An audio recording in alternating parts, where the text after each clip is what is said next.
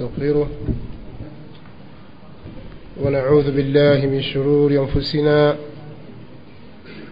ومن سيئات أعمالنا من يهده الله فلا مضل له ومن يضلل فلا هادي له وأشهد أن لا إله إلا الله وحده لا شريك له وأشهد أن محمدا عبده ورسوله يا أيها الذين آمنوا اتقوا الله حق تقاته ولا تموتن إلا وأنتم مسلمون.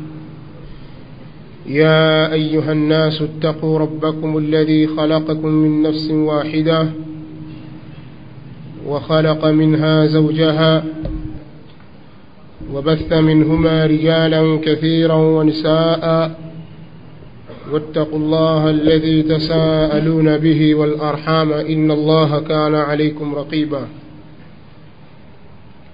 يا أيها الذين آمنوا اتقوا الله وقولوا قولا سديدا. يصلح لكم أعمالكم ويغفر لكم ذنوبكم.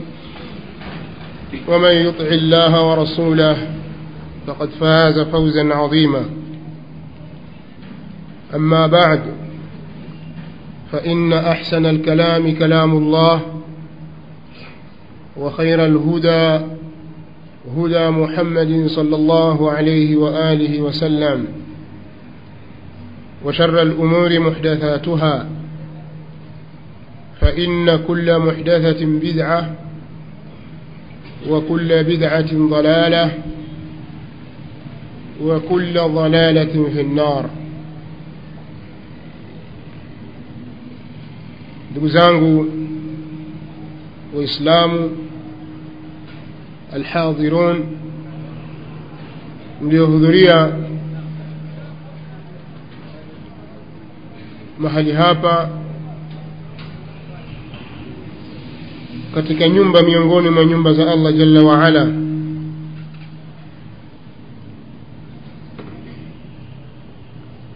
jambo kubwa lililotukusanya baada ya kutekeleza ibada ya salati lmaghrib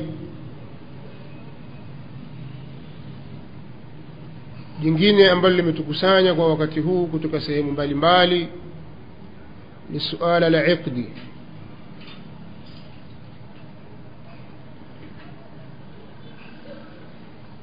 jambo hili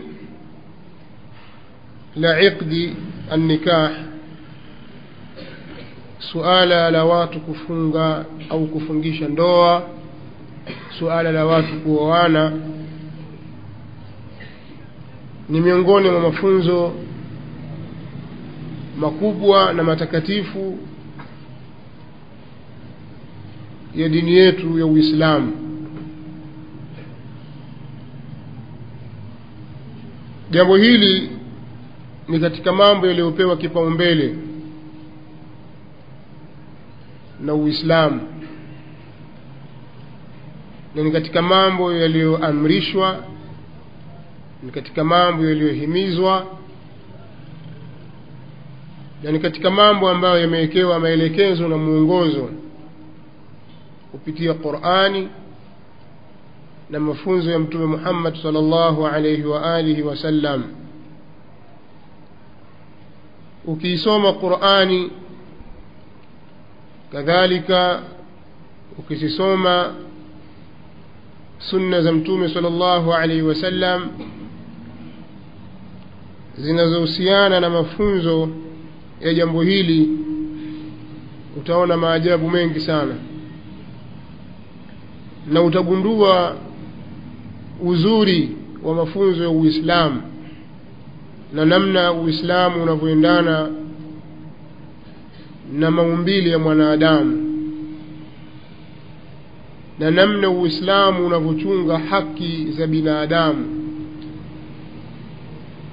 Na namna uislamu unavyoamrisha uadilifu.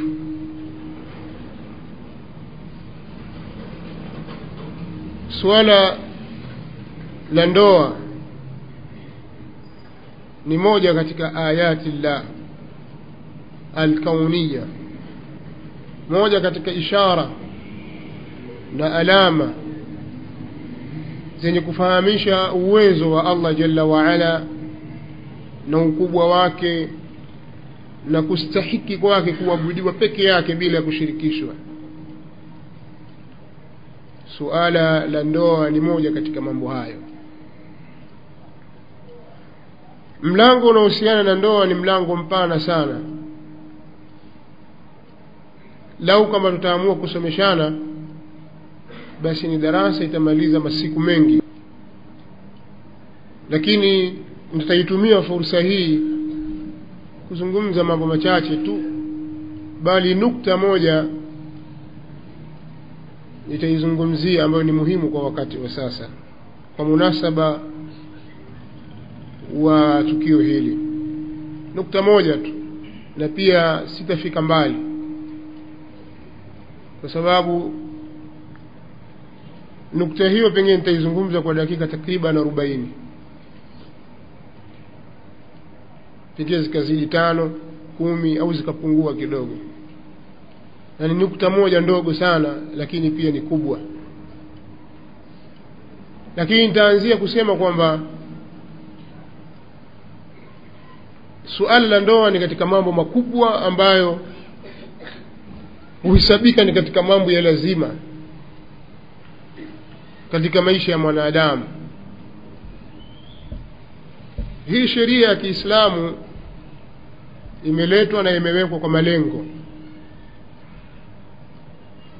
Na ukisoma katika fani za sheria ya kiislamu na fikhi ya kiislamu utakuta kitu kinachoitwa maqasidu shariati lislamia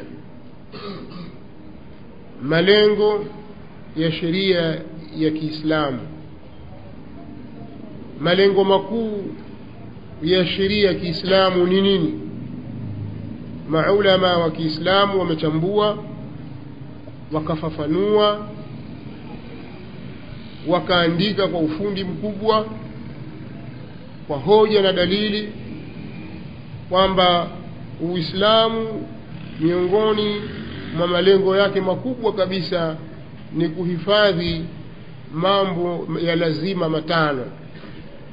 Wanaita katika lugha ya kisheria adharuriyatu lkhams adharuriyatu lkhams mambo ya lazima ambayo hayana budi mambo matano. Hayo sheria ukiangalia mtiririko wa sheria ya dini imekuja kuyahami kwa nguvu kubwa jambo la kwanza ni addini dini. Dini ya kiislamu dini mafunzo ya uislamu. Sheria ya dini imekuja kuyailinda mafunzo haya. Na imewekea wigo na kizuizi kikubwa kabisa mtu asije akaingia akavuruga au akachafua chochote katika hayo. Hapa pana maelezo nukta ya pili iliyokuja kulindwa vile vile na sheria ukizisoma ayati na ahadithi kuna suala la kulindwa annafsu kulinda nafsi ya mtu au kulinda nafsi za watu. Sheria ya kiislamu imekuwa makini sana na imekuwa madhubuti sana katika kuhakikisha nafsi haidhulumiwi. Si kwa kuuawa wala kujeruhiwa wala kutishiwa wala kufanywa chochote cha ubaya. Sheria imekuja kulinda nafsi za watu na ikawekwa mipaka kiasi ambacho imewekwa man qatala qutil na yeye atauawa. Asije akachezea mtu damu za watu. Kadhalika sheria ya kiislamu imekuja kulinda akili za watu kuna misingi imewekwa madhubuti ya kuhakikisha akili za watu zinabaki salama hazivurugwi kwa shubuhati kwa mambo ya utata kiasi mtu anaweza kutolewa katika usawa. Kadhalika imekuja kulinda akili za watu kwa kulindwa na mambo ya shahawati kama ulevi. Ulevi wa kunywa pombe mirungi bangi na kile ambacho kinaharibu akili za watu na kuwatoa katika hali ya usawa. Sheria imechukua uh, ugumu na msisitizo katika kulinda jambo hili. Kadhalika sheria imekuja kulinda hishma za watu na nasabu zao. Na hapa ndipo kwenye maudhui yenyewe. Kadhalika sheria imekuja kulinda mali za watu kwa hiyo haya manne yote sitayazungumzia. Nitazungumzia suala la sheria ilivyokuja kulinda hishma na nasabu za watu. Ili kuendeleza nasabu zilizo takatifu zisizokuwa na kasoro ndani yake sheria ya kiislamu na vile vile kulinda utu wa watu na kuendeleza kizazi cha kibinadamu kilicho safi ikawekwa sheria ya ndoa. Kwa lengo la kuhifadhi kizazi na ubinadamu na utu wa watu kadhalika kukidhi haja na matamanio ya wanadamu. Ikawekwa ndoa. Na hili allah tabaraka wa taala amelizungumzia kwenye quran kabla sijazitaja dalili aya za qurani na ahadith. Katika suala la ndoa nataka nilimegue tena. Kwa sababu kama nilivyotangulia kusema kwamba masala ya ndoa ni mapana sana. Siwezi kuyazungumza yote katika wakati huu sheria ya kiislamu ikaweka katika ndoa uhuru wa kuchagua mwenza katika ndoa. Kwa mujibu wa mipaka iliyowekwa na uislamu. Kuna vigezo vimewekwa. Ameelekezwa wali ambaye anakuwa ni baba babu kaka na wengineo ambao wanafahamika katika mawalii kadhalika vigezo hivi vimewekwa kwa muoaji na muolewaji kwamba unatakiwa uchunge vigezo hivi na uko huru katika haya. Muoaji awe na sifa hizi na muolewaji awe na sifa hizi. Sasa watu wa sifa hizo wapo. Chagua unempenda kwa sheria ikaweka mwongozo wa kuongoza mwislamu namna ya kuliendea jambo la ndoa. Bali sheria ikavuta zaidi ikakupa nafasi wewe mwanamme ya kuoa zaidi ya mke mmoja. Na hii ni katika mahasini ya sheria ya kiislamu. Na lau kwamba tungekuwa tuko mbele ya wasiokuwa waislamu tungewathibitishia juu ya ya, ya, ya, ya utakatifu wa sheria hii na, utu, na, na, na uzito na uadilifu wa sheria hii kwa akili zao na kwa mujibu wa mantiki zao kimaumbile hata kijamii namna sheria hii ya kuoa zaidi ya mke mmoja ilivyokuwa ni sheria bora iliyochunga maslahi mazito sana kwa watu. Lakini hapa tuko kwenye kuambiana baina yetu na kupeana maelekezo na mwongozo katika jambo hili.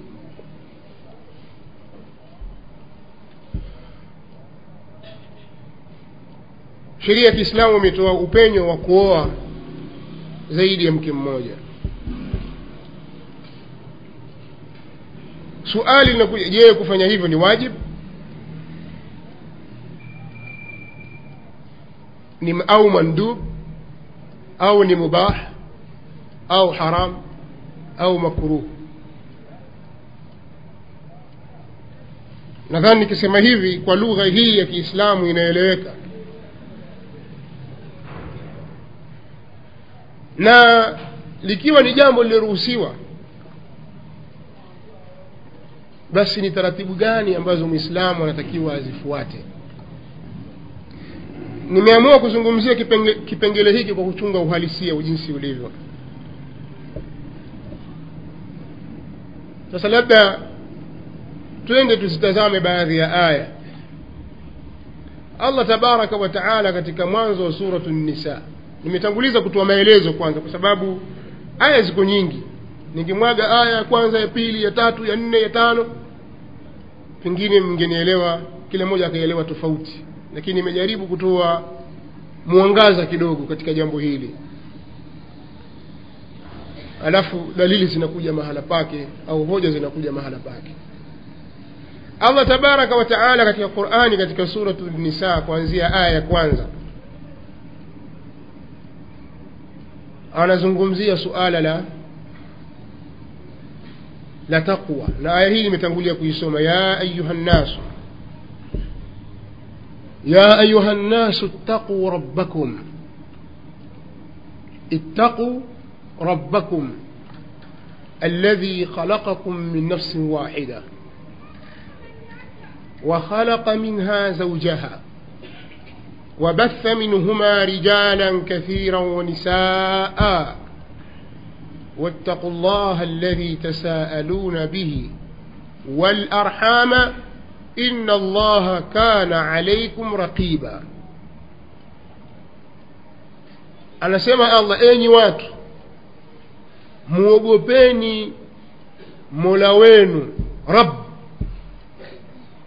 muumba wenu mmiliki wenu anayewamiliki mlezi wenu anayewalea kwa neema mbalimbali bwana wenu mwabudiwa wenu anastahiki kuabudiwa.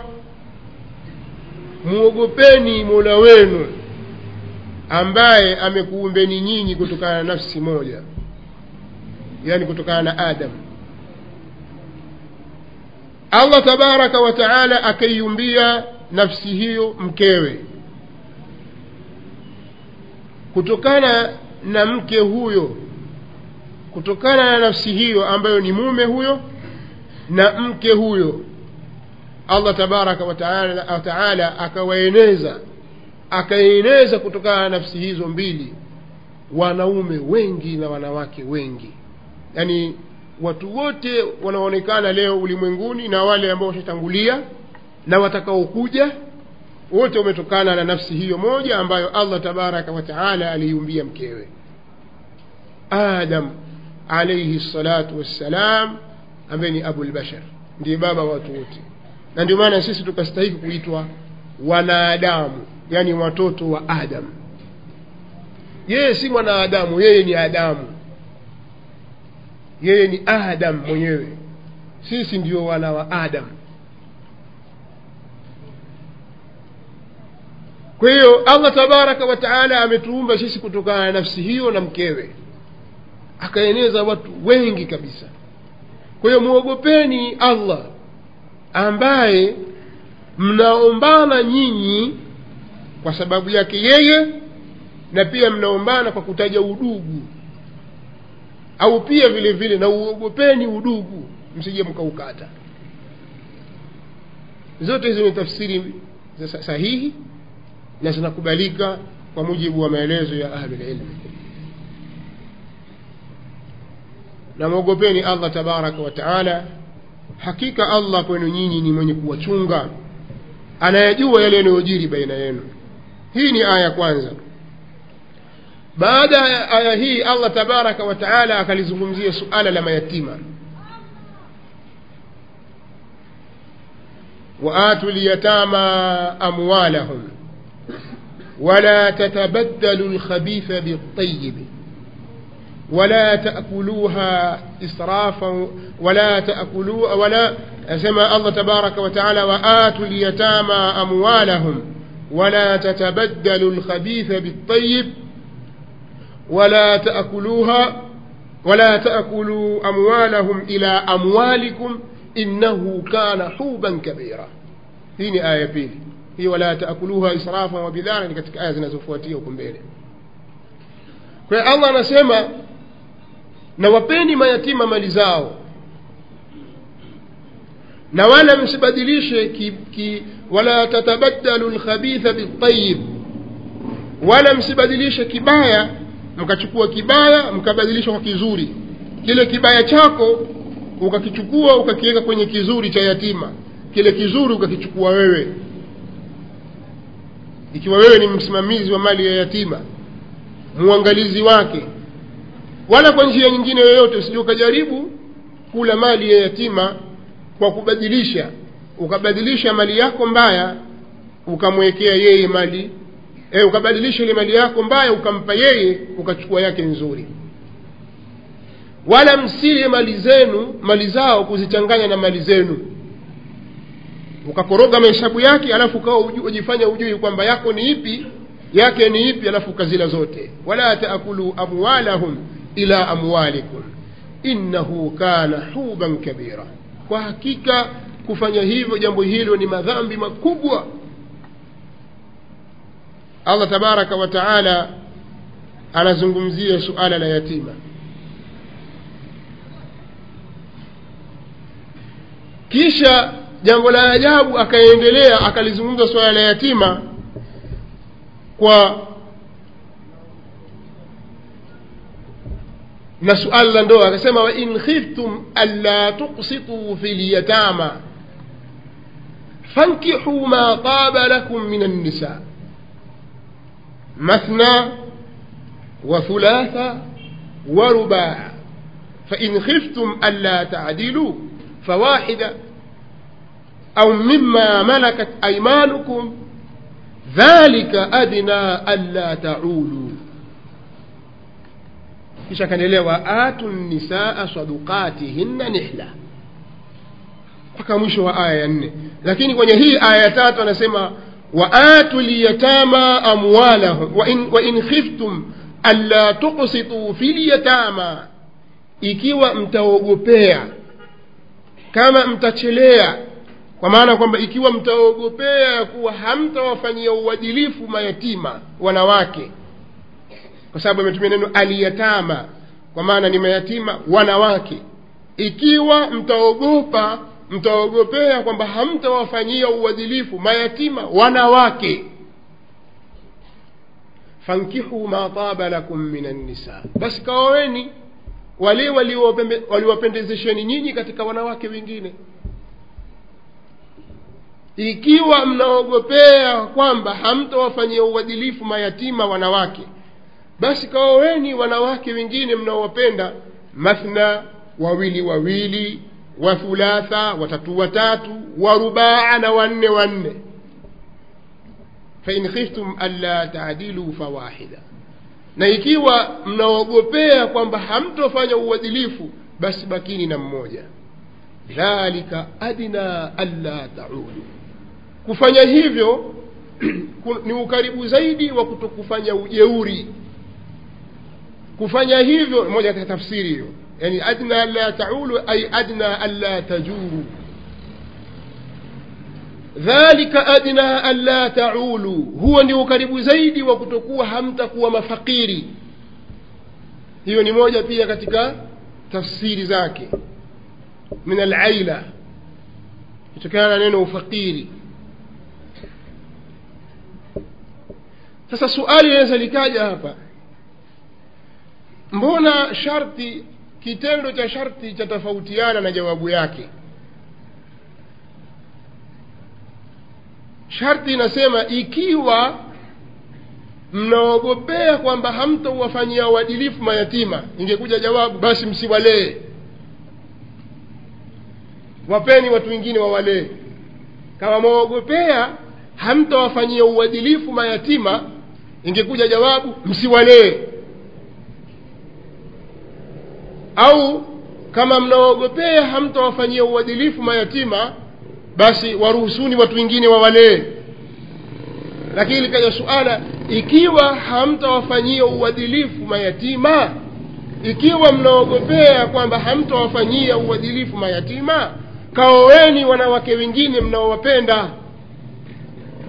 Wawili wawili kwa sababu mathna ay ithnataini ithnataini thulatha thalatha thalatha warubaa ay arbaa arbaa ndo maana yake.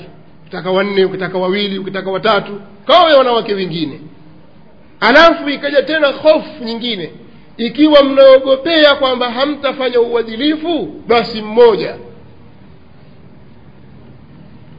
Watu wengi wanatatizika katika aya hii na wanashindwa kufahamu maana yake kwa maelezo yote niliyoyatoa na mpaka sasa ilipofika nataka kuieleza aya hii tu kipengele hiki.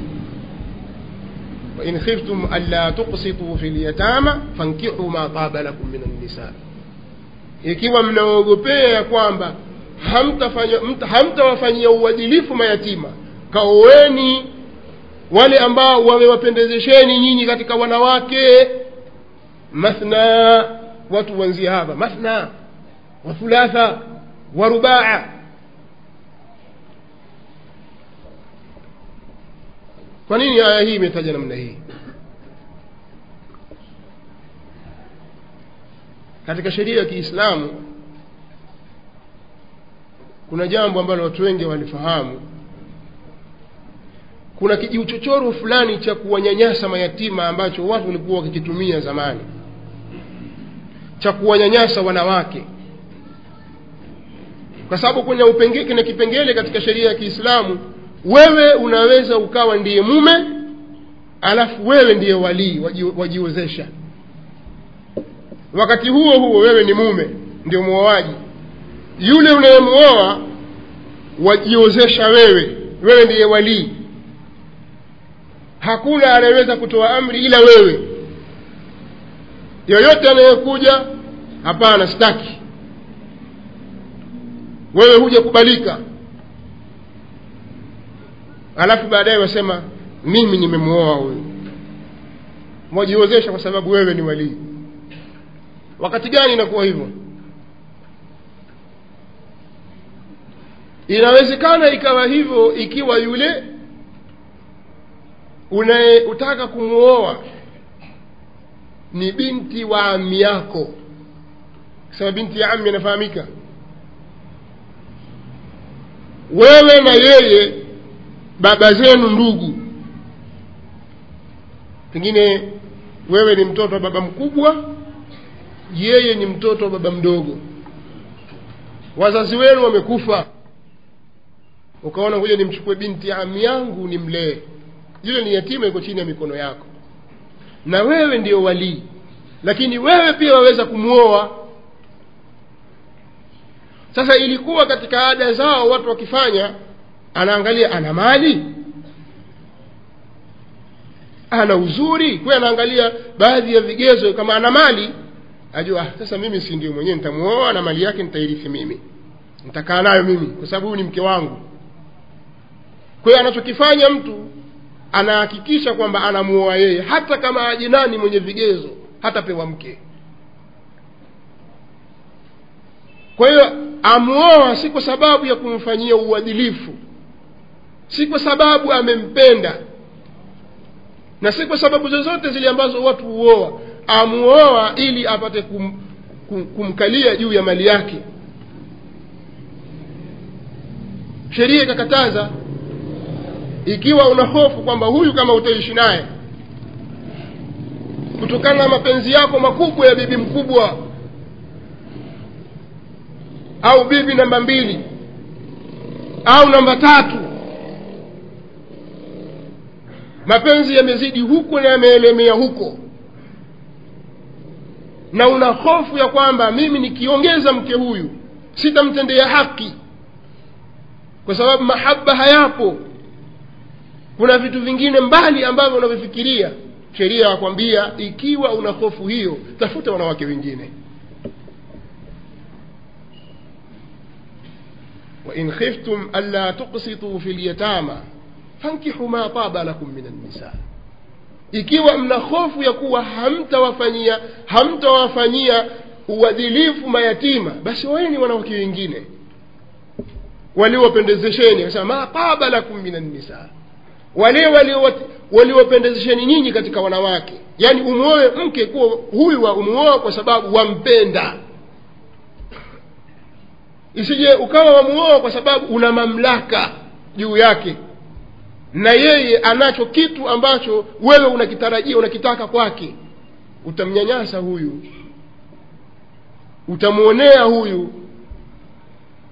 Na wewe ndio walii. Na wewe ndio wakuletewa mashtaka. Sasa wewe ndiye hakimu alafu wewe ndio wakudhulumu.